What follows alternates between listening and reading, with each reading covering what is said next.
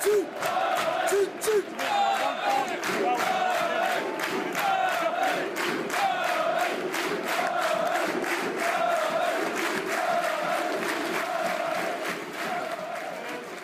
สดีครับ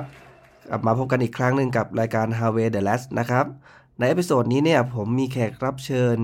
มาอีกแล้วนะครับ มาคุยกันในหัวข้อเกี่ยวกับสิ่งที่แขกรับเชิญผมอยากจะนำมาเสนอนะครับ ผมเองอาจจะไม่ได้มีเรื่องราวที่ผมเข้าใจตรงนี้เท่ากับแขกรับเชิญคนนี้นะครับยังไงวันนี้เนี่ยผมอยากจะแนะนำให้เพื่อนๆรู้จักนะครับคุณไทม์นะครับแห่งเพจ Toon Army Thailand ครับผม สวัสดีครับคุณไทม์ครับ ครับ สวัสดีครับ ครับคุณก๊อฟครับคุณไทม์เป็นเจ้าของเพจ Toon Army Thailand เนี่ยก่อตั้งมานานแล้วครับ ก็ ปี 2014 ครับ วันที่ 22 พฤศจิกาครับ โอ้โหจำถึงวันที่ วันเดือนปีที่ก่อตั้งเลยทีเดียว แล้วทำไมเราอยู่ๆถึงมาตั้งเพจนี้ครับ ตอนแรกก็ตอนแรกต้องบอกก่อนว่าไทม์มาตาม NUFCTH เลยจากไอตัวตั้งแต่เว็บไซต์เลย ตั้งแต่เว็บไซต์ NUFCTH ใช่ไหมครับ แล้วก็ตามมาเรื่อยตามมาเรื่อยปุ๊บเสร็จเวลามีข่าวสารอะไรเงี้ยณตอนนั้นนะไทม์เล่นเฟซก็มันก็จะมีข่าวมาเรื่อยๆ แต่ไทม์แบบเป็นคนไม่ค่อยชอบข่าวเท่าไหร่ ไทม์เป็นคนชอบเก็บสถิติ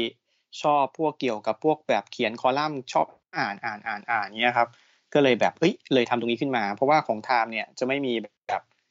ผลบอลเท่าไหร่หรือว่าข่าวสารอะไรเงี้ยไทม์จะไม่ค่อยทำไทม์ชอบทำเป็นเหมือน topic อยากจะรู้เรื่องอะไรแล้วก็ทำขึ้นมาเป็น เป็นบทความเป็นบทความไปอย่างเงี้ยครับ แต่เกี่ยวกับนิวคาสเซิลครับเอาพูดง่ายๆคือเราเน้น differentiate จากคนอื่นนะครับ ก็คือเน้นในเรื่องของบทความหรือ เรื่องราวที่น่าสนใจเป็นพิเศษ ใช่ใช่ส่วนส่วนใหญ่ไทม์จะเหมือนแบบสมมติว่าไทม์จะ search ขึ้นมาว่า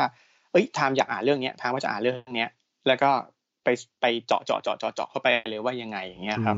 เช่นเหมือนแบบเฮ้ยสมมติไทม์ชอบเชียร์เลอร์ใช่ไหมไทม์ว่าจะแบบเริ่มตั้งแต่เชียร์เลอร์เลยแล้วก็ไล่ไปว่าเขาเกิดที่ไหนเขาอยู่ที่ไหนแล้วก็มาเรื่อยๆจนถึงเขาแขวนสตั๊ดอย่างเงี้ยครับครับอ่าแต่นี้ก็แต่แต่บทความของไทม์มันก็จะไม่ใช่เป็นแบบเฉพาะอย่างนี้อย่างทีเดียวไทม์ก็ชอบสถิติด้วย ก็จะชอบเก็บสถิติว่า เราชนะกี่นัด แพ้กี่นัด ใครยิงประตูเท่าไหร่ใครอะไรเท่าไหร่ แล้วก็พอยิ่งศึกษาศึกษาไปก็ มันคือคือเราชอบทีมนิวคาสเซิลอยู่แล้วเนี่ย พอมาทำนี้ไปมันก็ยิ่งสนุกเงี้ยครับแล้วก็ยิ่งทำยิ่งทำยิ่งทำไป ก็เลยเหมือนทำเพจนี้ขึ้นมาเพราะว่าอยากรวมเป็นเหมือนกึ่งกึ่งสารานุกรมอะครับเหมือนเปิดมาเมื่อไหร่อยากรู้อะไรก็เปิดขึ้นมาอ่านได้ตลอด คือไทม์จะไม่มีข่าวอะเพราะของไทม์ไทม์ไม่ต้องการที่มันมีอัปเดตหรือว่าเขาเลยนะครับ หรือ เก่าหรือใหม่อย่างเงี้ยอยากให้มันเป็นเหมือนแบบเป็นข้อมูลที่อยากเปิดอ่านเมื่อไหร่ก็อ่านได้อย่างเงี้ยครับ อืมครับ รู้สึกผมไปดูในเพจของคุณไทม์เนี่ยก็จะเห็นอัปเดตอยู่เรื่อยๆนะครับ แล้วก็ค่อนข้างถี่ทีเดียว ตรงนี้เนี่ยครับ อยากรู้เหมือนกันครับว่าเรามีข้อมูลค่อนข้างเยอะตรงนี้เนี่ยเราเราเชียร์นิวคาสเซิลมานานแล้วยังครับ ของไทม์ไทม์จริงไทม์เชียร์ถ้าจำไม่ผิดอ่าวันที่อะถามไม่แน่ใจ แต่ถ้าเอาปีเนี่ยคือปีฤดูกาลหนึ่งเก้าเก้าหกหนึ่งเก้าเก้าเจ็ดไทม์เชียร์เริ่มเชียร์นัดแรกเนี่ยที่แบบเป๊ะเลยว่าเป็นทูนามี่เลยอะคือนัดที่นิวคาสเซิลชนะทอตแนมฮอตสเปอร์เจ็ดหนึ่งนะครับ ถ้าไทม์จำไม่ผิดนะ ถ้าไทม์จำไม่ผิดนะ น่าจะวันที่ยี่สิบแปดธันวาเอ่อหนึ่งเก้าเก้าหกถ้าจำไม่ผิดนะครับ ประมาณช่วงช่วงธันวาเนี่ยแหละ ไม่ยี่สิบเจ็ดก็ยี่สิบแปดเนี่ย ครับ ครับ แล้วอะไรเป็น สาเหตุนะครับ ที่นัดเจ็ดเจ็ดหนึ่งเนี่ยเจ็ดหนึ่งเนี่ยมันคือมีตรงจุดไหนที่มันทำให้เรารู้สึกจริงๆทามอยากว่าตั้งแต่ตอนแรกคุณก๊อฟทามอะชอบอลันเชียเลอร์ทามชอบจากนัดที่ยูโรเก้าหกคือก่อนหน้านั้นเนี่ยจริงๆคือดูทีมชาติอังกฤษมาก่อน ใช่ใช่ครับ คือไทม์อะจริงๆ เริ่มดูฟุตบอลโลกตอน 1994 แต่ดูไม่รู้เรื่องนะ ต้องยอมรับไปตอนนั้นเด็กมากดูไม่รู้เรื่องหรอกว่ายังไง แต่รู้แต่ว่าป้าตื่นมาแล้วแบบเฮ้ยมีบอลโลกดูไหมนัดชิง ก็ดูตอนนั้นแต่ไม่รู้เรื่อง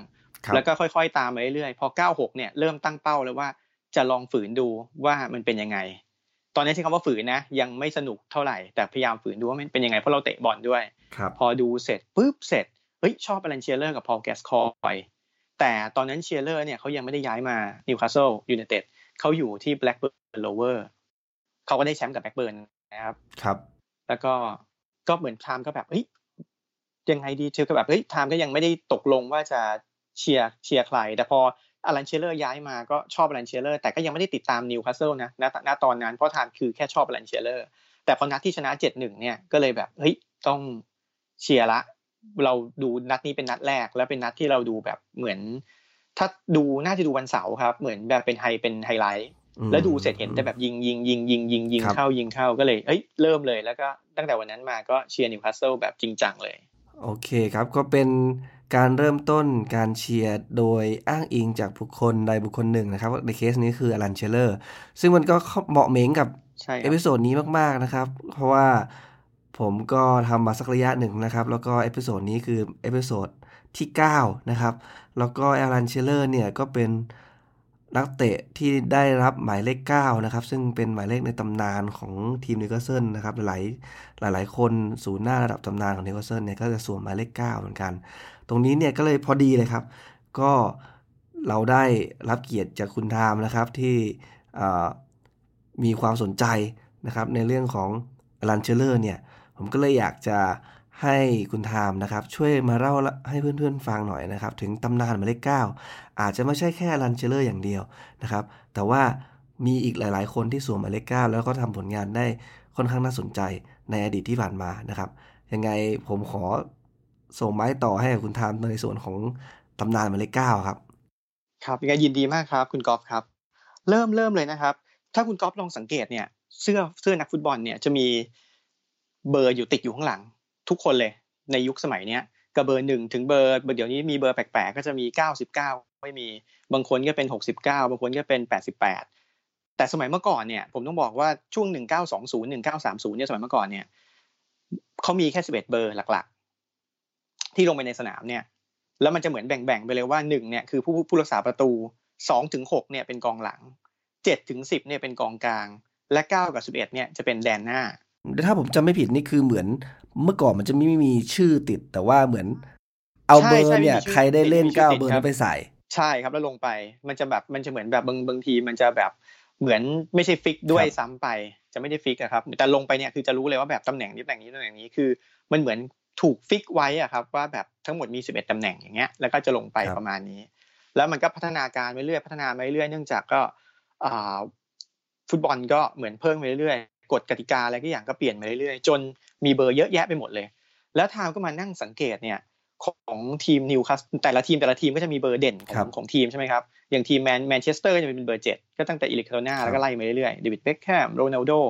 ของของนิวคาสเซิลแล้วเนี่ยถ้าเกิดคุณก๊อฟลองสังเกต เบอร์เจ็ดเราอะก็จะไม่ค่อยเท่าไหร่ ถ้าเกิดเทียบกับเบอร์เจ็ดของเรา ยิ่งเบอร์สิบเนี่ยดิยาเม่อย่างเงี้ยอ่ายุคปัจจุบันดิยาเม่อย่างเงี้ยหรือเบอร์เจ็ดของเราอย่างเงี้ยจาค็อบเมอร์ฟี่อย่างเงี้ย มันก็แบบเอ้ยมันยังไม่ไม่ถึงอะ อ่า แต่พอทามมาดู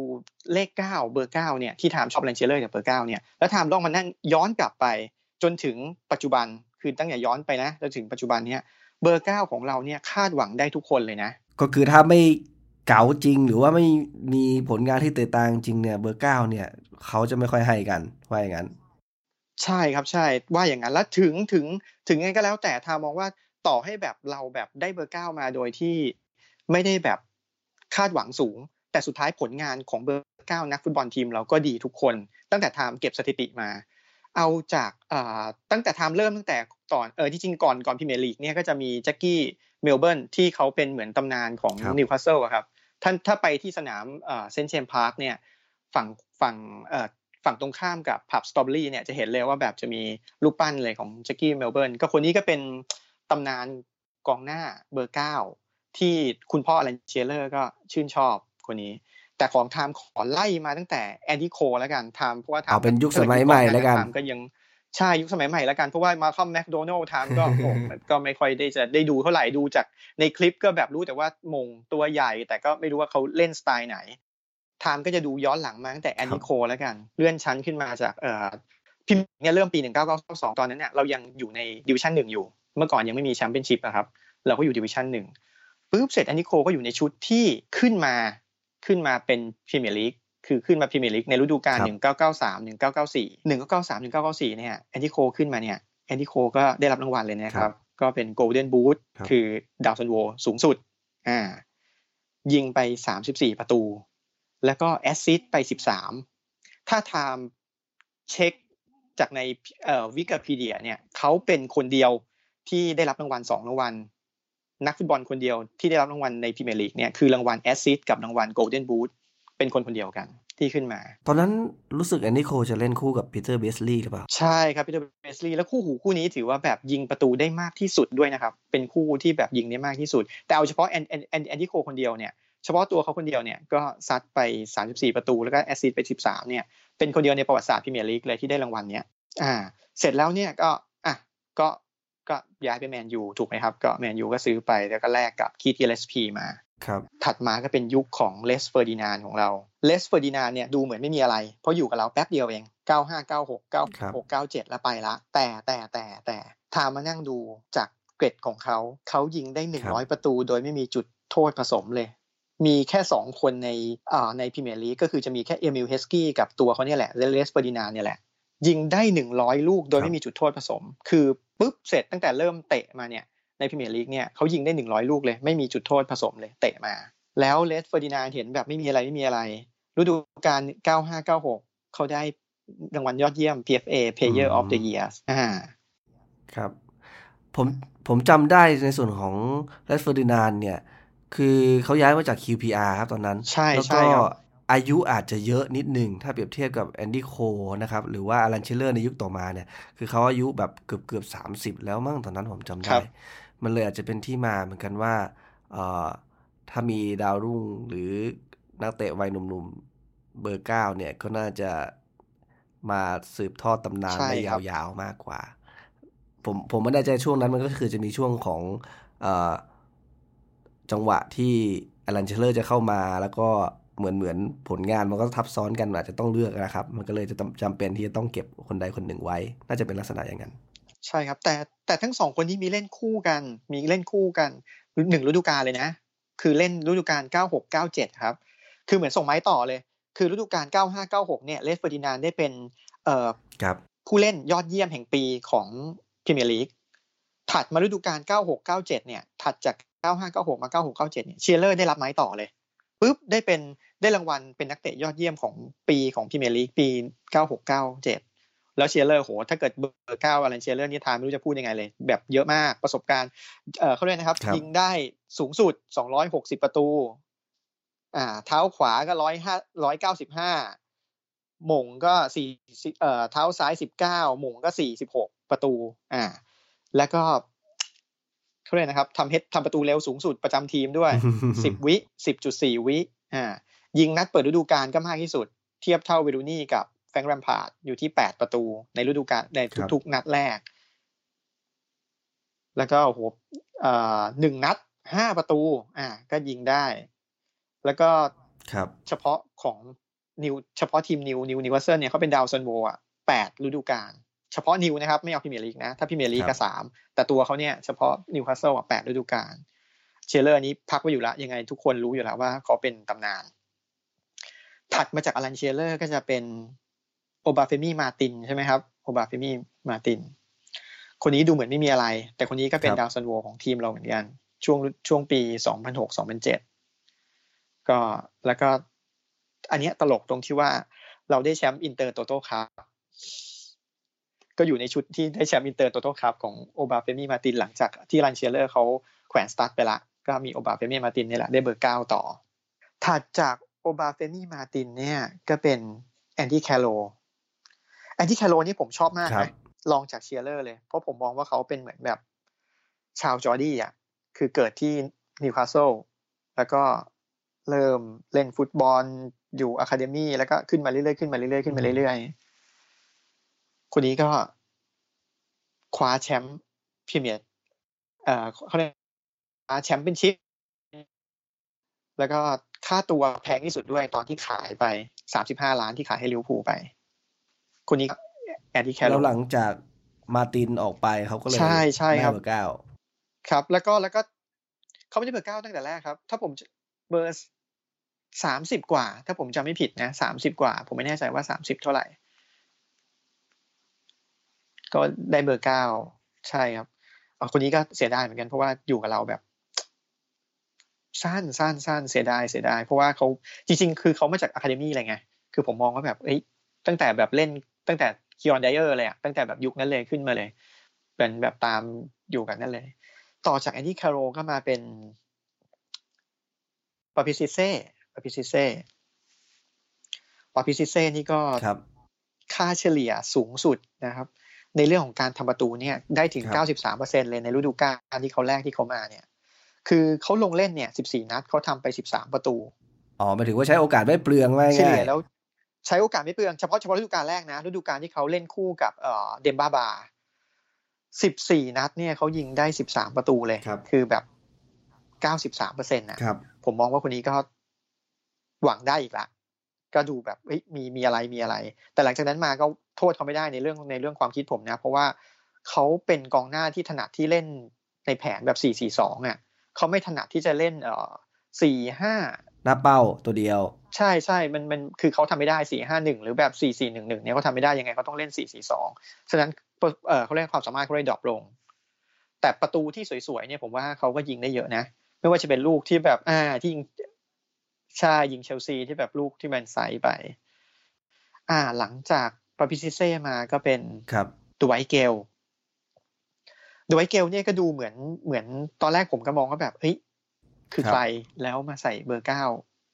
ทำไม แล้วจะได้เหรอจะโอเคเหรอ แต่พอดูเขาตอนช่วงที่เราตกชั้นนะครับ อยู่ในเด e แชมเปี้ยนชิพ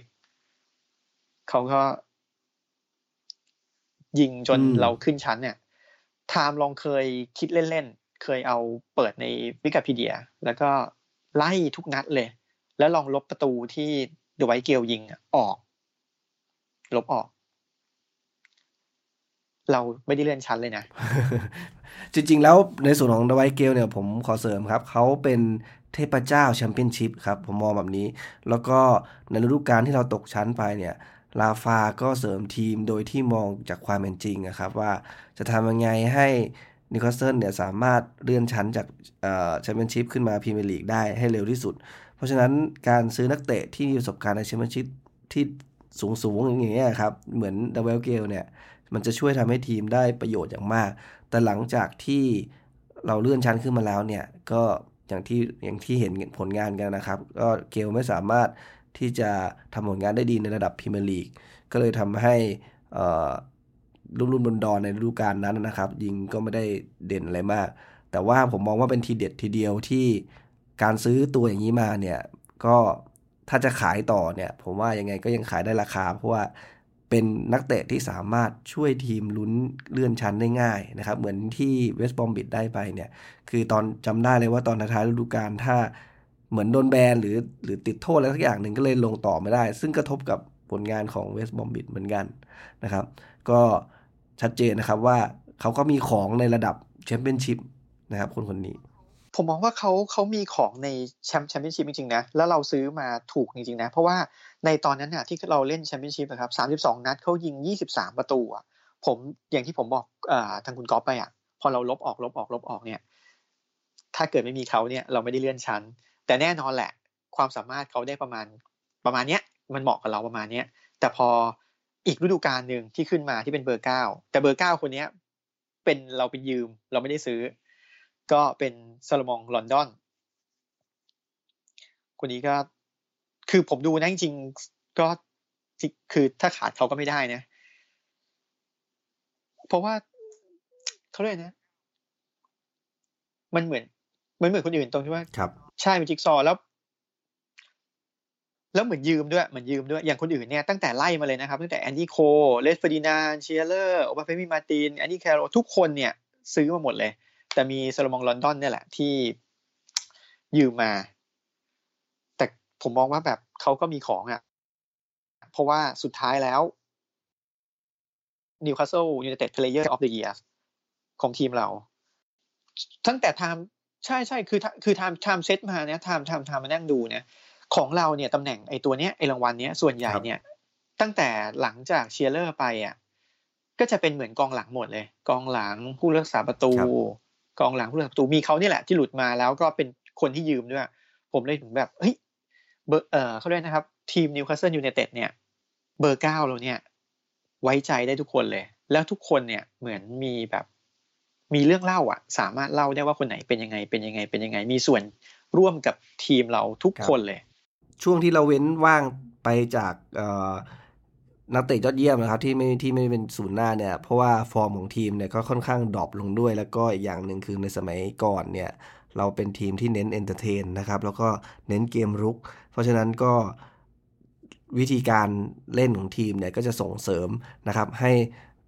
นักเตะหมายเลขเก้าของเราเนี่ยมันเด่นชัดขึ้นมานะครับผลงานก็จะชี้เป้าที่การทำประตูให้ให้ได้เยอะๆนะครับ เพราะฉะนั้นมันเลยเป็นแบบนั้น แต่ว่าหลังจากหลังๆมาเนี่ยมันเหมือนด้วยเกรดของนักเตะอาจจะด้อยลง แล้วก็วิธีการทำทีมก็ เรามีเงินน้อยลงก็ใช้วิธีการทำยังไงให้ สามารถเล่นเอาตัวรอดในพรีเมียร์ลีกได้เนี่ยมันทำให้เบอร์เก้าของเรา มันค่อนข้าง drop ลงนะครับ แล้วก็ในส่วนของลอนดอนเนี่ยที่มันเด่นขึ้นมาเนี่ยมันอาจจะไม่ได้เด่นเรื่องการทำประตู แต่ว่ามันเด่นที่สร้างโอกาสให้เพื่อนๆ สามารถที่จะทำประตูได้มากขึ้นนะครับ แล้วก็พอจูนติดปุ๊บเนี่ยกับเปเรสอย่างเงี้ยนะครับก็จะเห็นได้ว่ามันสร้างโอกาสในการทำประตูที่มัน เด่นกว่า 2-3ฤดูกาลที่ผ่านมาอย่างชัดเจนเลยทีเดียวนะครับ ก็เลยทำให้มันเหมือนเป็นเกมเชนเจอร์ตัวหนึ่งนะครับที่เข้ามาในทีมแล้วทำให้จิ๊กซอของทีมสมบูรณ์แล้วเราพลิกโฉมหน้าคุณภาพของทีมมันดีขึ้นมาทันที ผมว่ายังไงมันเหมาะสมมากๆนะครับ ที่ลอนดอนได้รางวัลนี้ในฤดูกาลที่แล้ว แล้วหมายเลขเก้าของของคุณไทม์เนี่ยคิดว่าเชียเรอร์เนี่ยครับมีมีมีมุมหรือมีเรื่องราวอะไรที่น่าสนใจที่ ที่มันกลายเป็นตำนาน คือผมมองว่าไม่ใช่แค่ตำนานหมายเลขเก้าของนิวคาสเซิลแต่เป็นตำนานหมายเลขเก้าระดับ world class ครับ มีสถิติอะไรที่น่าสนใจสำหรับเชียเรอร์ไหมครับ ของอลันเชียเรอร์นะครับ ถ้าเกิดถ้าเกิดในพรีเมียร์ลีกเนี่ยยังไงเขาก็ที่สุดแล้วแหละ เพราะว่าไม่ว่าจะจำนวนประตู การทำแฮตทริก หรือว่าอ่าการยิงเฉลี่ยยิงต่อนัด การทำให้ถึงหนึ่งร้อยประตูที่เร็วที่สุด คือทุกอย่างเนี่ยเขาจะติดติดติดติดติดหมด แต่ผมมองว่าสิ่งหนึ่งที่อลันเชียเรอร์ที่แบบเป็นตำนานนอกเหนือจากในทีมนิวคาสเซิลเนี่ยที่เป็นระดับที่จะระดับประเทศหรือระดับ world class เนี่ยผมมองถึงความสม่ำเสมอของฟอร์มเขาอะจริงอยู่เขามีบาดเจ็บมีอะไร แต่เขามีอายุที่แบบช่วงช่วงช่วงช่วงช่วงที่เขาเตะเนี่ยสิบปีกับนิวคาสเซิลเนี่ย แล้วก็บวกไปอีกสิบสามปีที่อยู่กับแบล็กเบิร์นเนี่ยยาวมาเนี่ย ผมมองว่าเขารักษาสภาพร่างกายกับรักษาการทำประตูสถิติการทำประตูได้สม่ำเสมอตลอด ผมมองว่าตรงนี้ที่แบบที่แตกต่างจากนักฟุตบอลคนอื่น ที่แบบเหมือนจะมีฟอร์มเล่นที่แบบได้ประมาณสักสามฤดูกาลสี่ฤดูกาลแล้วก็จะ drop ไป หรือแบบบางคนที่แบบเอ้ยมาเร็ว แล้วก็พอถูกจับทางได้หรืออะไรได้ หรือแบบเรื่องอ่าอย่างไมเคิลโอเว่นอย่างเงี้ยช่วงที่เขา peak เขาคือ peak ได้รางวัลบัลลงดอร์เลย แต่พอช่วงที่เขาแบบ เริ่มมีปัญหาร่างกายละ เริ่มอะไรละ ก็จะ drop ไปเลย คือจะทำประตูเฉลี่ยน้อยมาก แล้วก็ ค่อยๆหายไป ค่อยๆหายไป แต่อลันเชียเรอร์เนี่ย คือถ้าเกิดมานั่งดูทุกๆฤดูกาลที่เขาเล่นเนี่ย ทุกๆฤดูกาลเขาจะมีประตูที่เขายิงได้สวยงาม หรือเป็นประตูที่ตัดสินหรืออยู่ในจังหวะที่เขาเรียกนะครับ ใช้เทคนิคในการยิงประตูมากขึ้นมากขึ้นมากขึ้นมากขึ้น อย่างประตูที่อย่างตอนสมัยเขาตั้งแต่เริ่มเล่นมาเนี่ย ตั้งแต่ปี อยู่แบล็กเบิร์นก็จะในเรื่อง speed ความเร็วโฉบก็ไปยิงโฉบไปยิง พอมานิวคาสเซิลช่วงแรกๆฤดูกาล9 9 6 9 7 ก็จะมีเรื่องสปีดละเรื่องความเร็ว แต่พอหลังหลังจากนั้นเนี่ยเขาเริ่มมีฟรีคิกละ เริ่มแบบเริ่มยิงฟรีคิกได้ เริ่มแบบยิงไกลได้ แล้วก็พอมาช่วงหลังๆที่เขาไม่มีสปีดเนี่ยเขาก็จะมีการพักบอลเก็บบอลหรือการเข้าฮอสหรือการมือบางมูอย่างถ้าเกิด ในพวกพรีเมียร์ลีกที่เป็นประตูที่เขาประทับใจเนี่ยหกประตูบ้างสิบประตูบ้างอะไรเงี้ยมันจะมีหลากหลายประตูเลยที่เขาบอกว่าประตูไหนที่เขาประทับใจเพราะเขายิงยังไง อย่างช่วงที่ประตูที่สวยๆเนี่ยถ้าทามลองสังเกตดูจะเป็นช่วงที่อยู่ในช่วงหลังๆละของชีวิตละ ประมาณช่วงปี 2003 2004 2004 2005 อ่า แล้วก็จนถึง 2005 2006 ซึ่งตรงนั้นเนี่ยเขาเตรียมแขวนสตาร์ทละจากปัญหาการบาดเจ็บแล้วแล้วแต่แต่เขาก็สามารถที่จะผลิตประตูที่ยิงประตูได้ สวยงามได้นะครับ ก็ผมมองว่าอลันเชียเรอร์เนี่ยคือเป็นนักเตะศูนย์หน้าที่ครบเครื่องนะครับไม่ได้เด่นทางด้านใดด้านหนึ่ง อย่างเคสเมื่อกี้ยกตัวอย่างโอเว่นเนี่ยก็เห็นชัดเจนว่าโอเว่นเนี่ยเด่นเรื่องความจี๊ดนะครับ แต่ว่าถ้าความเร็วเนี่ยมันมีความสัมพันธ์กับอาการบาดเจ็บนะครับ ถ้าบาดเจ็บไปแล้วเนี่ยมันไม่สามารถทำสปีดได้เหมือนเดิมเนี่ยเพราะฉะนั้นวิธีการที่จะ เหมือนวิ่งแซงกองหลังเพื่อไปทำประตูเนี่ย มันก็จะหายไปนะครับ ซึ่งตรงเนี้ยถ้าไม่มีลูกล่อลูกชนทางด้านอื่น ผมมองว่ายังไงก็ไม่สามารถยืนระยะได้เหมือนอลันเชียเรอร์นะครับ แล้วอีกอย่างหนึ่งอลันเชียเรอร์เนี่ยผมมองว่าเขาเนี่ยค่อนข้างเป็นนักเตะที่อยู่ในถูกยุคถูกสมัยนะครับ ผมไม่แน่ใจเหมือนกันว่าถ้าเชียเรอร์มาอยู่ในยุคปัจจุบันเนี่ยจะสามารถทำผลงานได้แบบในตอนนั้นหรือเปล่า เพราะในในตอนนั้นเนี่ยผมมองว่าเรื่องของแท็กติกที่เป็นเรื่องของการเล่นเกันเป็น ทีมที่มีวินัยแบบชัดเจนเนี่ยยังไม่ยังไม่ได้เด่นมากนะครับสมัยก่อนเนี่ยยังเปิดโอกาสเปิดพื้นที่ให้แก่นักเตะที่มีพรสวรรค์หรือโชว์ฝีเท้าโชว์ทักษะอะไรเนี่ยค่อนข้างเยอะเกมมันโอเพนกว่าในปัจจุบันเยอะนะครับ แล้วก็เรื่องของผมมองแน่ในส่วนของกติกาเนี่ยในปัจจุบันเนี่ยก็จะมีเรื่องของการจับฟาวล์หรือเราจะมีเทคโนโลยีอะไรเนี่ยเข้ามาช่วยเหลือเนี่ยค่อนข้างเยอะ อาจจะทำให้ การเล่นถึงแบบถึงลูกถึงคนนะครับจำได้ติดตามผมเนี่ยอลันเชียเรอร์เนี่ยมีบางนัดเนี่ยที่หัวแตกแกก็ยังพันหัวลงเล่นอยู่นะครับ หรือว่าการมีแบบวิธีการตุกติกนิดๆหน่อยๆ กับกองหลังนะครับ เพื่อที่จะสามารถทำให้ตัวเองได้เปรียบในการเข้าไปทำประตูเนี่ยอลันเชียเรอร์ก็สามารถทำได้ดีนะครับ แล้วก็ลูกของฝีเท้าของเขาในส่วนของน้ำหนักของการยิงเนี่ยก็โอ้โหบางทีก็เหมือน อัดเข้าไปเนี่ยคือกำแพงถ้าขวางเนี่ยถ้าโดนมาเนี่ยก็อาจจะมีมีบาดเจ็บได้นะครับ ยิงกันเหมือนตะข่ายจะทะลุ ซึ่งไอ้พวกนี้เนี่ยมันเป็นสิ่งที่นักเตะที่มีความสามารถครบเครื่องเนี่ย ผมมองว่าในหนึ่งทศวรรษหนึ่งหรือหนึ่งหนึ่งศตวรรษหนึ่งบางทีเผื่อจะหาได้น้อยมากๆนะครับ ซึ่งอลันเชียเรอร์เนี่ยก็คือเกิดมาเพื่อสิ่งนี้นะครับ เข้ามาเกิดมาเนี่ย ผมจำได้เลยมีบางทีมนะครับ ที่เพื่อนๆของ ไม่แน่ใจว่าแบล็กเบิร์นหรือที่นิวน่าจะแบล็กเบิร์นบอกว่า วิธีการทำประตูตอนที่ได้แชมป์นั่นนะก็คือทำเองก็ได้คือส่งลูกไปหาเชียเรอร์ให้ได้อะเดี๋ยวเดี๋ยวเชียเรอร์จัดการยิงเข้าประตูเองนะครับ ซึ่งมันเป็นการสะท้อนบุคลิกของเชียเรอร์นะครับ ว่าเขาทำเองก็ได้ครับ เดี๋ยวเขาก็ยิงเข้าประตูเองแล้วก็เป็นเบอร์เก้าที่เป็นระดับตำนาน ผมไม่แน่ใจเชียเรอร์นี่ได้ บัลลงดอร์เชียเรอร์ไม่ได้ครับเชียเรอร์ไม่ได้เชียเรอร์ได้ถ้าเกิดไอตรงไอตรงนั้นน่าจะเป็นรางวัลฟีฟ่ามากกว่าแต่รางวัลฟีฟ่านี่เขาได้อันดับสามที่จะมีที่จะมีภาพหนึ่งที่มีโรนัลโดแล้วก็จอร์จเวอาห์แล้วก็เชียเรอร์เนี่ยแหละ อ่าสามคนโรนัลโดโรนัลโดอ้วนใช่ไหมครับโรนัลโดอ้วนแล้วก็เอ่อจอร์จเวอาห์แล้วก็อลันเชียเรอร์ที่จะมีภาพอยู่อันนี้เนี่ยจะเป็นอันนี้จะเป็นรางวัลเอ่อฟีฟ่าสักอย่างหนึ่งและอีกอันนึงจะเป็นบัลลงดอร์บัลลงดอร์อีกอันนึงก็จะเป็น นักเตะของเอ่อโบรุสเซียดอร์ทมุนด์เนี่ยได้ อันดับสองก็เป็นโรนัลโดแล้วก็อันดับสามก็คือเป็นอลันเชียเรอร์นั่นแหละ แต่คือปีนั้นเนี่ยคือเชียเรอร์เข้าชิงปีเก้าหกเก้าเจ็ดครับ แต่ไม่ได้ไม่ได้ไม่ได้บัลลงดอร์ แต่ในทางกลับกันทามก็กลับมองว่าแบบเอ้ยไอตรงนั้นเนี่ยไม่ได้ก็จริง แต่ในแต่ในเขาเรียกนะครับ แต่ในลีกอังกฤษเนี่ยแต่ในลีกอังกฤษเราเนี่ยคือยังไงก็คือเขาเนี่ยแหละ เพราะว่าตอนนั้นเขาก็เป็นกัปตันทีมชาติอังกฤษด้วย แล้วก็เหมือน จริงอยู่มันพลาดไปตรงนั้น เพราะว่าเนื่องจากแต่ทาไม่ได้มองว่าเขาอ่าน่าจะเป็นเพราะว่าคือเราอาจจะไม่ได้แชมป์ด้วยไงมันก็เลยมีผลกับการที่ว่าไอ้รางวัลตรงนี้มันใช่ใช่มันมันมันคือมันคือมันไม่สุดอะแต่ทามมองกลับอีกอีกอย่างหนึ่งคือว่า ถ้าเกิดเทียบจากตรงนั้นเนี่ย เราอะอาจจะไม่ได้ แต่ถ้าเกิดเทียบในอังกฤษเนี่ยถามว่ายังไงก็คืออันดับหนึ่งนี่แหละอลันเชียเรอร์ เพราะว่าไม่ว่าการ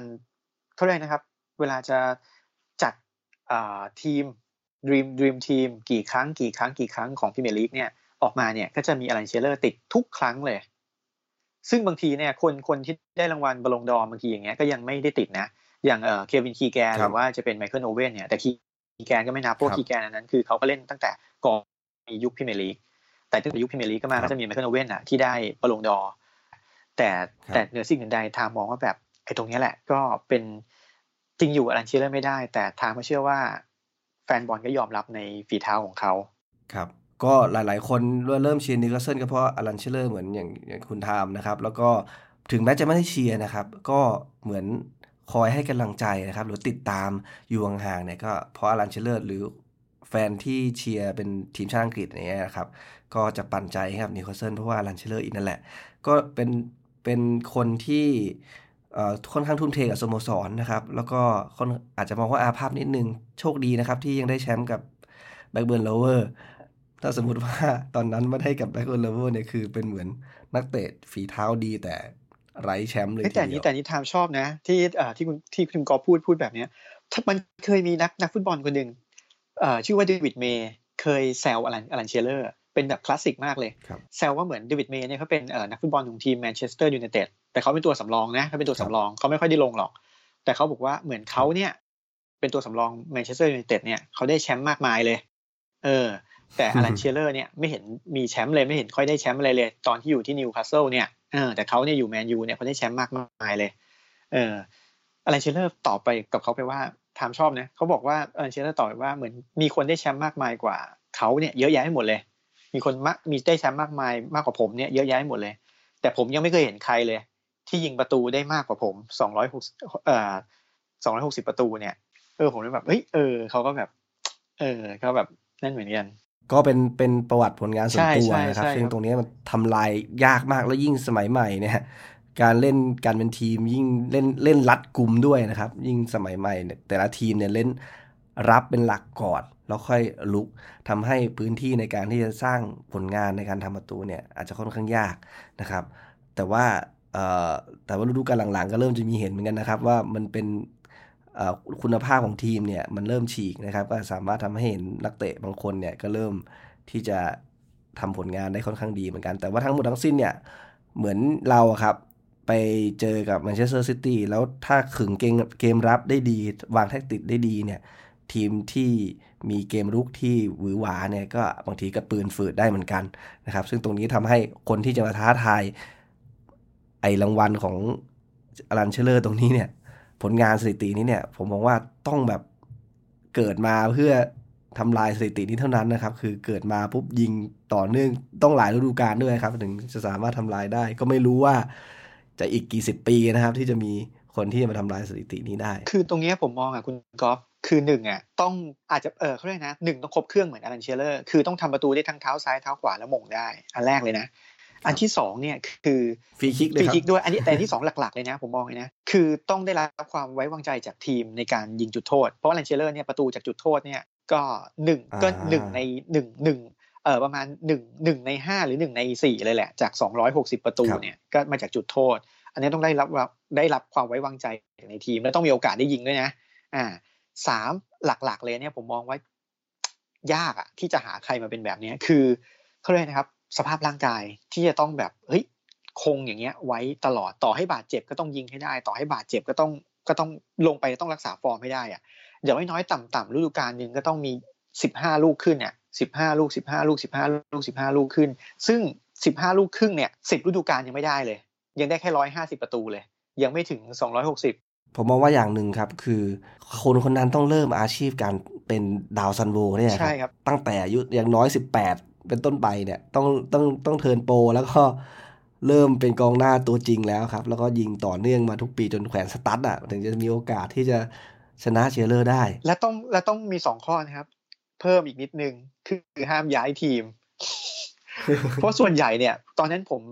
ลุ้นๆแบบไม่อยากให้อ่าตอนนั้นเธียร์รี่อองรีเธียร์รี่อองรีเธียร์รี่อองรีเนี่ยใกล้ๆเลยใกล้ๆอลันเชียเรอร์เลยยิงขึ้นมาแต่ก็ห่างอยู่นะ ไม่ถึงกับใกล้ซะทีเดียว แต่พอย้ายไปเสร็จก็อ่าจบละคู่แข่งไม่ค่อยนั่นละ อย่างตอนนี้ที่มีก็ใกล้เคียงก็มีเซอร์เซอร์จิโออากุเอโรแต่ผมมองว่าเขาก็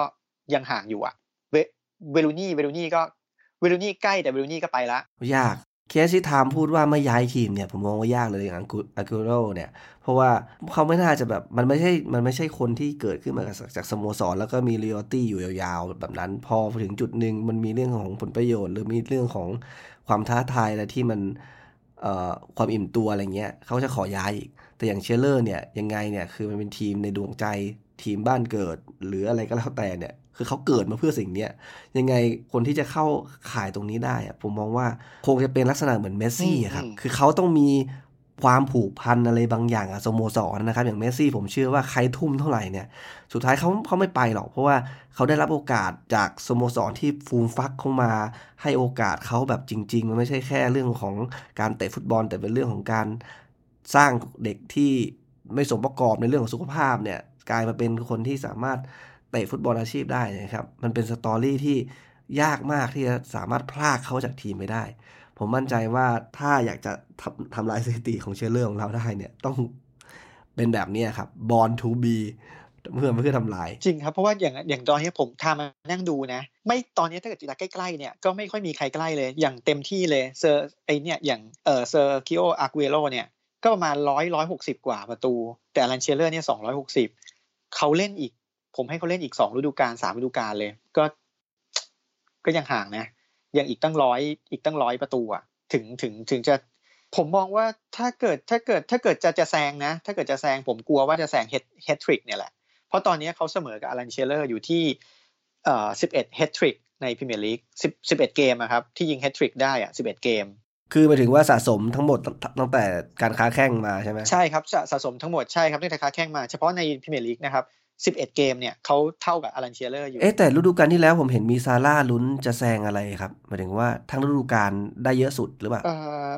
ถ้าทั้งฤดูกาลได้เยอะสุดเขายิงเอ่อเกินครับเขายิงเกินเขายิงไปสามสามสิบกว่าประตูอะสามสิบเอ่อน่าจะ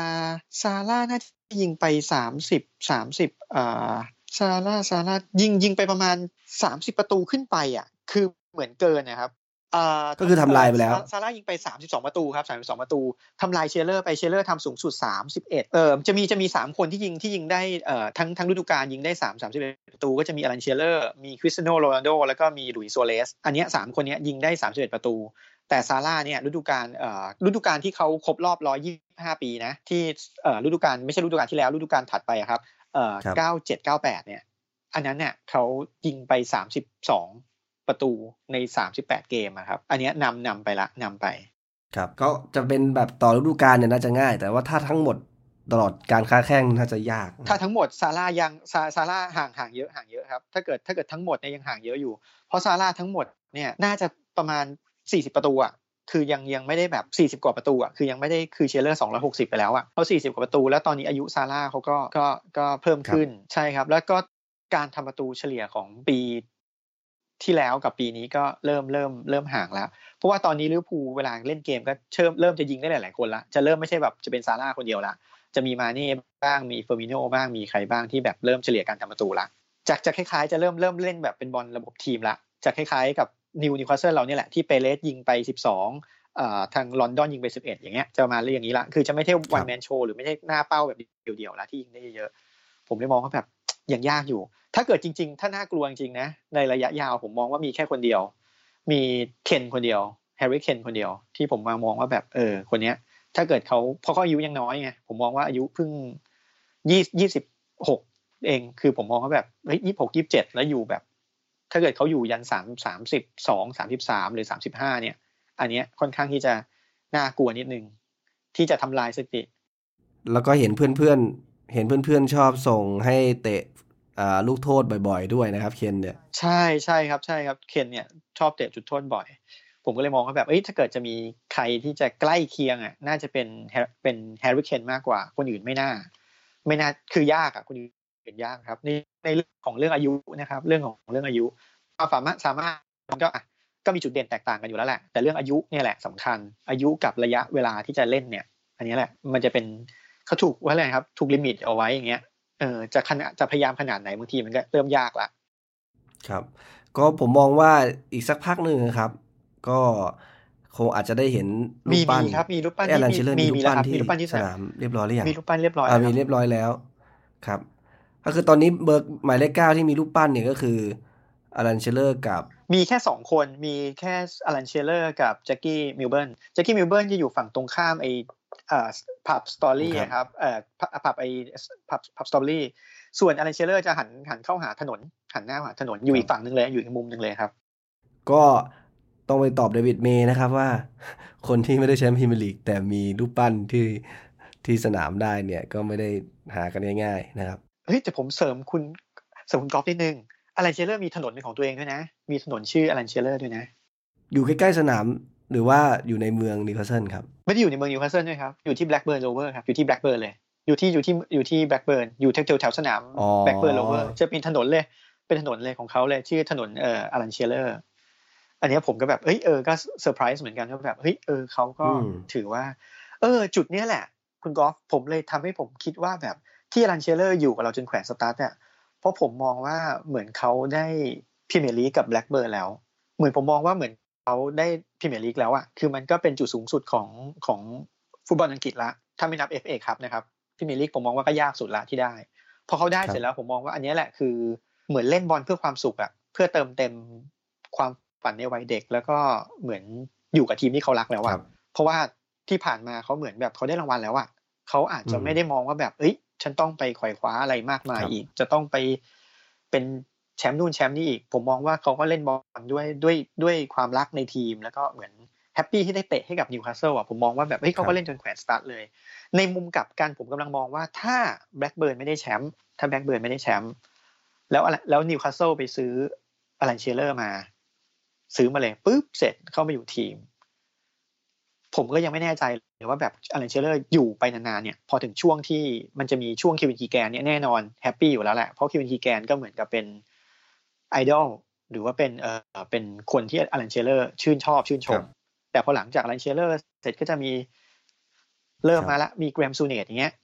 รุดกุลลิทอย่างเงี้ยผมตอนนี้ผมยังกลัวเลยนะว่าแบบเฮ้ยถ้าเกิดมีปัญหาขึ้นมาแล้วถ้าเกิดเชียเรอร์ไม่เคยได้แชมป์พรีเมียร์ลีกมาก่อนเนี่ยบางทีแบบเฮ้ยมีปัญหารุดกุลลิทหรือว่าแกรมซูเนสส์หรืออะไรก็แล้วแต่เนี่ยบางทีอาจจะแบบ เพราะเขาก็มีคนสนใจอยู่ตลอดเวลา ไม่ใช่ว่าแบบเป็นคนที่เอเวอร์เรอะเขาเป็นคนที่เหนือกว่าคนอื่นในระดับหนึ่งอะมีความเป็นผู้นำ มีความสามารถอยู่แล้ว ผมมองว่าก็กลัวเหมือนกันว่าเขาจะย้ายออก แต่พอผมมองว่าแบบเฮ้ยพอเขาได้แชมป์ละได้อะไรละอันนี้เขาคือเต็มที่ละใส่ไปกับทีมได้เต็มที่เลย ตลอดเวลาที่เขาสามารถอยู่กับทีมได้ ถ้าจะเรียกตำนานหมายเลขเก้าเนี่ยในยุคสมัยใหม่เนี่ยครับก็คงต้องเป็นอลันเชลเลอร์นี่นะครับ แล้วก็ตอนนั้นผมก็เสียดายเหมือนกันครับในสมัยของตัวแคโรเนี่ยก็คือเป็นนักเตะที่สโมสรปั้นขึ้นมา ซึ่งแคร์โรลนี่จะน่าจะทันปู่บ๊อบไหมครับ แคร์โรลทันปู่บ๊อบไหมก้ากึ่งคืออยู่คืออยู่ในชุดตรงนั้นแต่เขาจะเป็นเยาวชนถ้าผมจำไม่ผิดจะจะจะเป็นเยาวชนแต่ไม่ได้ลง คือที่ผมเห็นชัดๆเนี่ยจะเริ่มเห็นชัดๆ ตอนที่เขาแบบเริ่มมาเนี่ยจะเริ่มเป็นยุคของเอ่อซ้อมซ้อมร่วมทีมที่เคยซ้อมกับเกล็นโรเดอร์อะตอนนั้นเริ่มเห็นละ เริ่มเห็นเกล็นโรเดอร์หรือแกรมซูเนสส์เนี่ยเริ่มเห็นเริ่มเห็นเขาโผล่มาแวบๆละจากในพวกแบบจากในรูปจาก ในรูปหรือ footage ที่เราเห็นจากในคลิปหรือในจากอะไรเงี้ยเออเริ่มเห็นว่าเอ้ยเคยเห็นคนเนี้ยแต่เมื่อก่อนเขาไม่ผมยาวนะครับเขาไม่ได้แบบเหมือนผมสั้นคือผมยาวแบบเป็นแบบ The Beatles เลยอะครับเออแล้วก็ผมว่าเขาได้เขาได้เขาได้รับอิทธิพลในในทีมสมัยของเควินคีแกนที่ตอนนั้นเนี่ยมันเหมือนนักเตะเรา มันเหมือนศิลปินนะครับ ผมมองว่าคือเควินคีแกนเนี่ยมีปรัชญาในการคุมทีมนะครับ คือว่าเขาเนี่ย ก็คืออย่างที่ที่รู้กันว่าฉายาคือ The Entertainers เนี่ย ทีมของเราเนี่ยโดนโดนรับกล่าวขานแบบนั้นนะครับ วิธีการทำงานก็คือแค่เขามี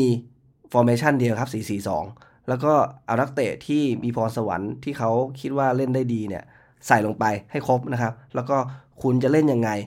คุณเปิดพื้นที่ให้คุณบรรเลงเลยตามที่คุณต้องการนะครับ ก็จะเห็นโอ้โหการเล่นที่มันเหมือน มันไม่ได้ถูกสั่ง command อะแต่มันเหมือนนักเตะเขาเล่นไปเหมือน improvise ไปในในเกมแต่ละเกมเนี่ยมันดูสวยงามมากๆนะครับ ซึ่งนักเตะหลายๆคนในสมัยยุคสมัยนั้นเนี่ยก็ผมยาวนั้นเลยนะครับผมว่าแคร์โรลเนี่ยก็น่าจะได้อิทธิพลตรงนี้มาสมควร แต่ว่าส่วนที่ผมเสียดายเนี่ยคือว่าเนื่องจากอย่างที่เราเกลียดกันนะครับ ก็คือไมค์แอชลีย์เนี่ยวิธีการวิธีการดูแลสโมสรเนี่ยคือทำยังไงให้สโมสรได้กำไรนะครับ ก็ความทะเยอทะยานเนี่ยมันเลยหดหายไป ผมไม่อยากจะเชื่อนะครับว่าเราจะขายนักเตะที่เป็นความหวังของทีมในระยะยาวนะครับ เขาสามารถมาเป็นตำนานของทีมได้ ถ้าเเรา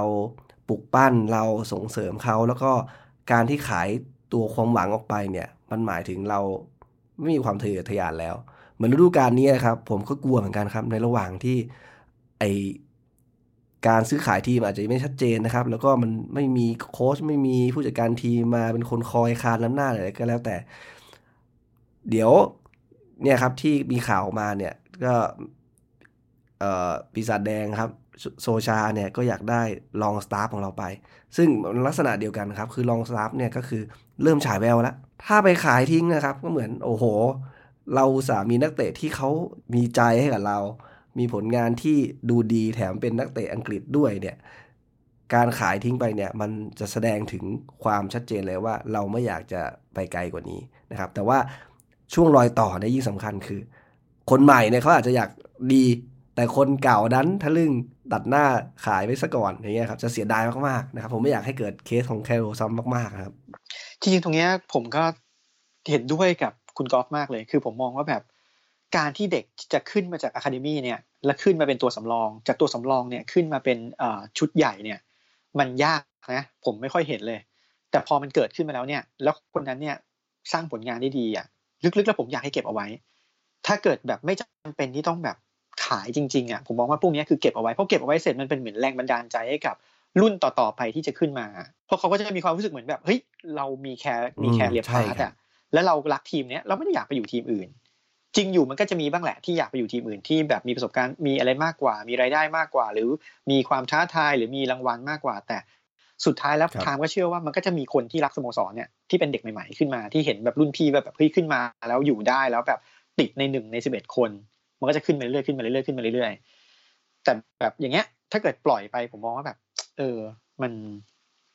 มันก็จะวน loop เดิมอะเพราะการที่แบบปล่อยพอปล่อยไปเสร็จอย่างปล่อยปล่อยแอนดี้แคร์โรลไปอะ พอฤดูกาลถัดมาเนี่ย เราก็แกว่งก็ต้องมามีกว่าจะเจอปาปิสซิสเซ่กว่าจะเจอเดมบ้าบากว่าจะอะไรจูนแล้วพอได้เสร็จขายบาร์ทิ้งเสร็จพอขายเดมบ้าบาทิ้งอะปาปิสซิสเซ่คนเดียวก็ทำอะไรไม่ได้ เราก็มาลุ้นหนีตกชั้นกันใหม่มันก็จะวน loop อย่างเงี้ยครับ จริง ๆ ถ้าเกิดหาอย่างที่ทามบอกแหละถ้าเกิดเบอร์ตอนนี้อย่างที่ทามบอกทั้งมีทั้งหมดมีทั้งหมดสี่สิบกว่าเบอร์ห้าสิบกว่าเบอร์ เบอร์เก้าทีมเราเนี่ยคาดหวังได้ทุกคนตั้งแต่ผ่านมา อย่างน้อยๆเนี่ยก็สร้างผลงานได้ทุกคน ถ้าเรา keep เบอร์เก้าเราไว้ดีๆ เหมือนกับ แล้วก็ไป keep นักเตะเบอร์อื่นที่เขาเล่นได้ดี ๆ เนี่ย ผมมองว่าทีมเราจะตั้งได้แล้วเผลอๆมีลุ้นรางวัลด้วย ไม่ว่าจะเป็นถ้วยอะไรก็ตาม คืออาจจะไม่ได้มองมองถึงพรีเมียร์ลีกอะผมมองถึงลีกคัพหรือ FA คัพอะเราก็น่าที่จะลุ้นได้ เพราะว่าทีมใหญ่ๆเนี่ยเราถ้าเกิดเราตั้งใจเล่นเนี่ย เราก็ชนะได้นะไม่ใช่ว่าเราชนะไม่ได้ เจอเอเวอร์ตันเราตามเราก็กลับมายิงได้ เจอแมนเชสเตอร์ซิตี้เราก็ชนะได้ อย่างย้อนกลับไปเจอแมนยูตอนนั้นเราก็ชนะได้เลสเตอร์เราก็ชนะได้ทามมองว่าแบบมันอยู่ที่ว่าคือเกมมันก็มีแพ้มีชนะแหละ แต่ทามเชื่อว่าศักยภาพทีมเราถ้าจูนกันติด แล้วอยู่อย่างเงี้ยแล้วพัฒนาไปเรื่อยๆ โดยไม่ได้ขายไม่ได้แบบ move หรือไม่ได้อะไรทามเชื่อว่าเราก็น่าที่จะชนะได้ทุกทีม ครับชนะได้ทุกทีมแต่ว่า ชนะต่อเนื่องหรือเปล่าอีกเรื่อง ใช่ใช่อีกเรื่องอีกเรื่องนะอีกเรื่องชนะต่อเรื่องแต่ทามมองว่าแบบเฮ้ยถ้าเรามุ่งมั่นเหมือนแบบเป็นเกมๆไปอย่างพี่เมลิกแน่นอน เราอาจจะไม่ได้แชมป์อยู่แล้วแหละเพราะระยะยาวเนี่ยเราศักยภาพทีมเราการ rotation หรือการอะไรความสามารถเราไม่เท่ากันอ่าถ้าเกิดแบบลองสตาฟฟ์เจ็บกองหน้าเปเรซกับรอนดอนไม่ไม่อยู่ละริชชี่ไม่อยู่ละอันนี้ผมมองว่าก็เหนื่อยละก็ต้องมาหาเติมใหม่แล้วกว่าจะขลุกขลิกขลุกขลิกไปใหม่แต่ถ้าเกิดสมมติเรามีคนครบๆเนี่ยแล้วเราโฟกัสเป็นนัด แล้วเรามองว่าแบบเฮ้ยเราเริ่มจาก League Cup ก่อนหรือ FA ครับก่อนไทม์ยังเชื่อว่าเราก็พอสู้ได้นะ คือเน้นเป็นเกมๆไปอย่างเงี้ย คือจริงๆ ถ้าสมมติว่าทีมมันมัน stable พอสมควรแล้วก็เราไม่ ต้องลุ้นหนีตกชั้นมากนะครับ อย่างเช่นอยู่กลางกลางตารางเนี่ย ผมมองว่าโฟกัสไปที่บอลถ้วยเนี่ยก็น่าสนใจ มันคืออาจจะสามารถลุ้นได้แชมป์เลยได้ แต่ว่าอย่าง2อสปีที่ผ่านมาเนี่ย ก็คือราฟาก็ยังกังวลนะครับว่าเราจะอยู่รอดได้หรือเปล่า เพราะฉะนั้นเวลาบอลถ้วยเนี่ยก็อาจจะไม่เน้นมากนะครับ ก็ทำให้เราอาจจะตกรอบได้ง่าย ๆ ไปไปก่อน แต่ว่าอย่างเคสของเรื่องของการได้นักเตะที่เป็นดาวรุ่งเข้ามาเนี่ย อย่างเคสลองสตาร์ฟเนี่ยผมอยากย้อนกลับไปนิดนึงคือ เขาก็เกือบเกือบจะสิ้นสุดเออเขาเรียกว่าเส้นทางในการเป็นนักเตะตัวจริงแล้วนะครับ เพราะว่าเหมือนเขาอาจจะอายุ 20 20 เท่าไหร่ 21 หรือ 22 ปีแล้ว ซึ่งในการตัดเหมือนตัดตัดเกรดนักเตะ ถ้าสมมุติว่าถ้า 22 23 ไม่สามารถแบบดันตัวเองขึ้นมาอยู่ชุดจริงได้เนี่ย ก็คือบางทีก็ปล่อยแล้วครับ ปล่อยไปให้สโมสรออื่นละซึ่งตรงนี้เนี่ยมันบังเอิญจริง ๆ ที่เหมือนกองกลางแล้วก็เจ็บกันหมด ติดแบนเลยก็แล้วแต่มันไม่มีตัวจริง แล้วก็พอส่งตัวสำรองไปลอง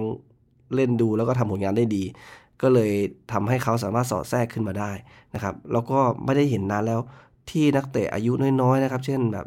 17-18 ปีของทีมเราเนี่ยสามารถได้เล่นต่อเนื่อง แล้วก็กลายเป็นกำลังหลักของของเรา อย่างแคร์โรลล์เนี่ยผมก็ไม่แน่ใจตอนนั้นที่เขาเริ่มตัวจริงเนี่ยมันโชคดีตรงที่ว่ามันเป็นยุคของที่เราตกชั้นไปนะครับแล้วก็แรงกดดันเนี่ยมันอาจจะไม่ได้เยอะมากเท่ากับตอนที่เล่นอยู่บนพรีเมียร์ลีกก็ยากนะผมมองว่าอย่างเชียเรอร์สมัยก่อนเนี่ยเขาเริ่มตั้งแต่สิบสิบเจ็ดสิบแปดปีตอนนั้นที่เล่นที่เอ่อเซาท์แฮมป์ตันนะครับที่ได้โอกาสลงไปอย่างเงี้ยเอ่อของเราเนี่ยที่จะได้เด็กๆมาอย่างนั้นแล้วเล่นเนี่ยก็ไม่มีเหมือนโอเว่นก็ 18 ปีที่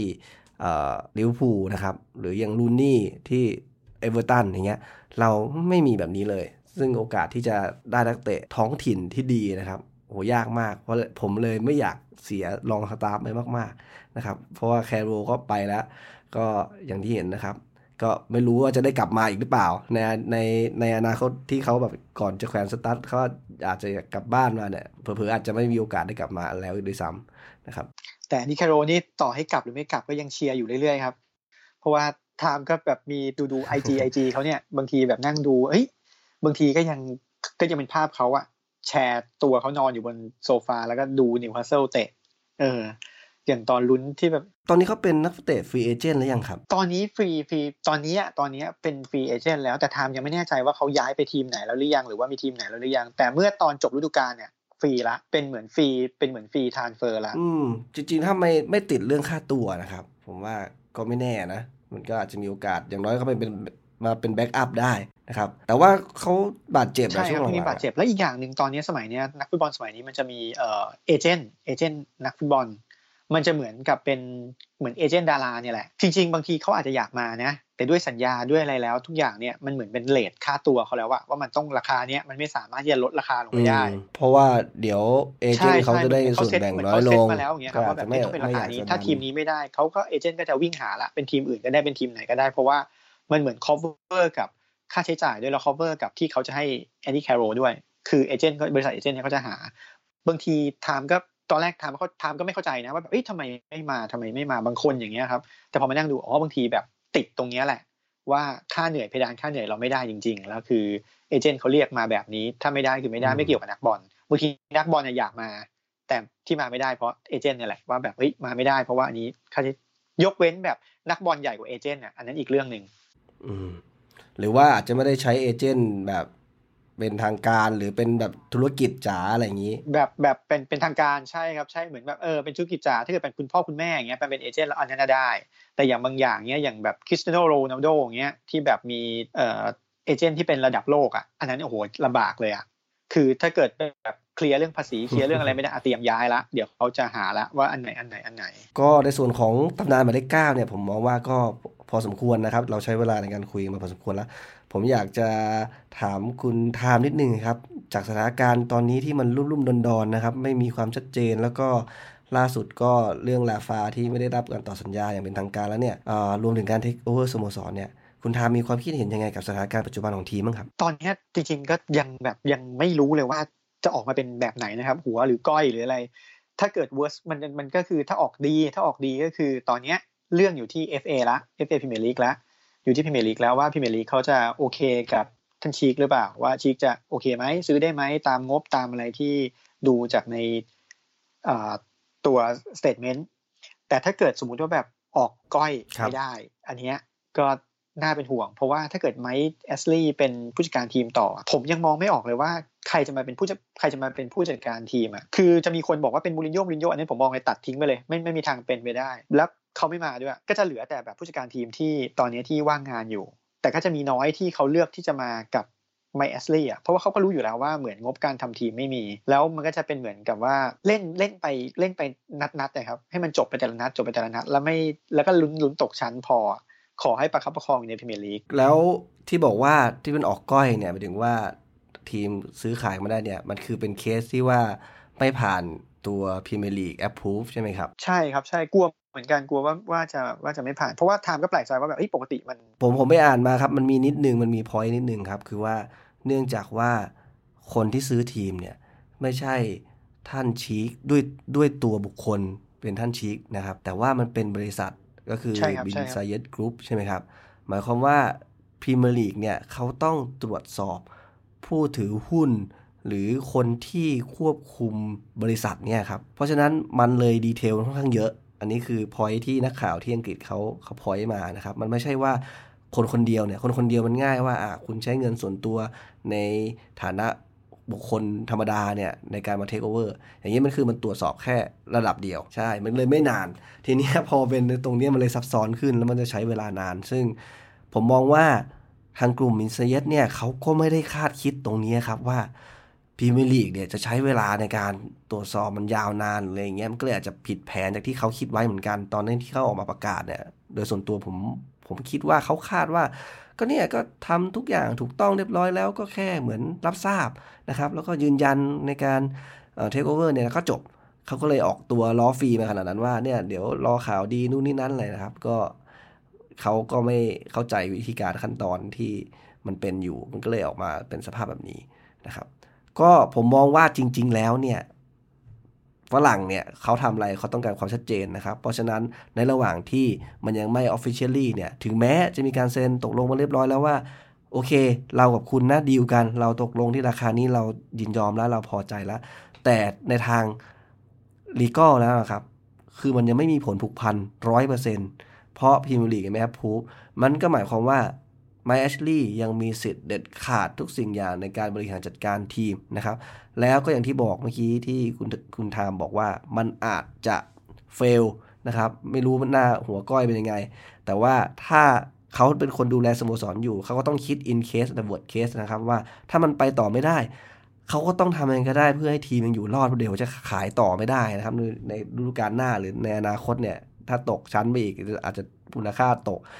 มาชลี่เลยต้อง take action something ในตอนนี้นะครับซึ่งพอมันผิดแผนอย่างนี้เนี่ยทุกๆ คนก็เลยร้อนใจ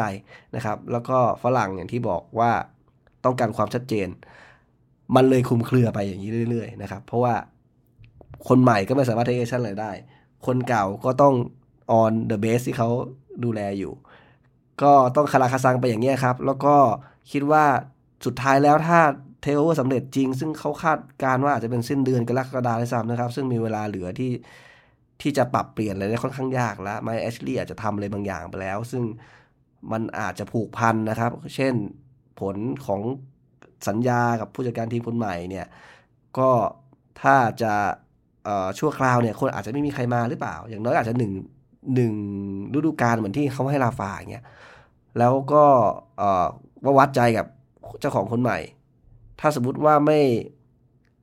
ไม่ชอบจริง ๆ แล้วมีเงินอะอ่าโอเคก็ชดเชยกันไปนะครับ แล้วก็หาแต่ว่าหาผู้จัดการทีมกลางฤดูกาลนี่ก็อาจจะยาก เพราะว่าคนที่พร้อมก็อาจจะไม่เหลือแล้ว แล้วก็นักเตะที่เขาต้องการหรือว่าคุมทีมเนี่ยมันก็ไม่ใช่สิ่งที่เจ้าตัวเขาอยากได้เขาแปลว่าฤดูกาลนี้มีแนวโน้มสูงว่าเราก็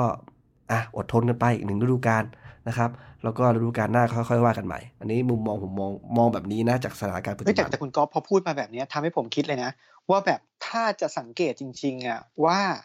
เทคโอเวอร์ได้หรือไม่ได้อะ จริง ๆ ดู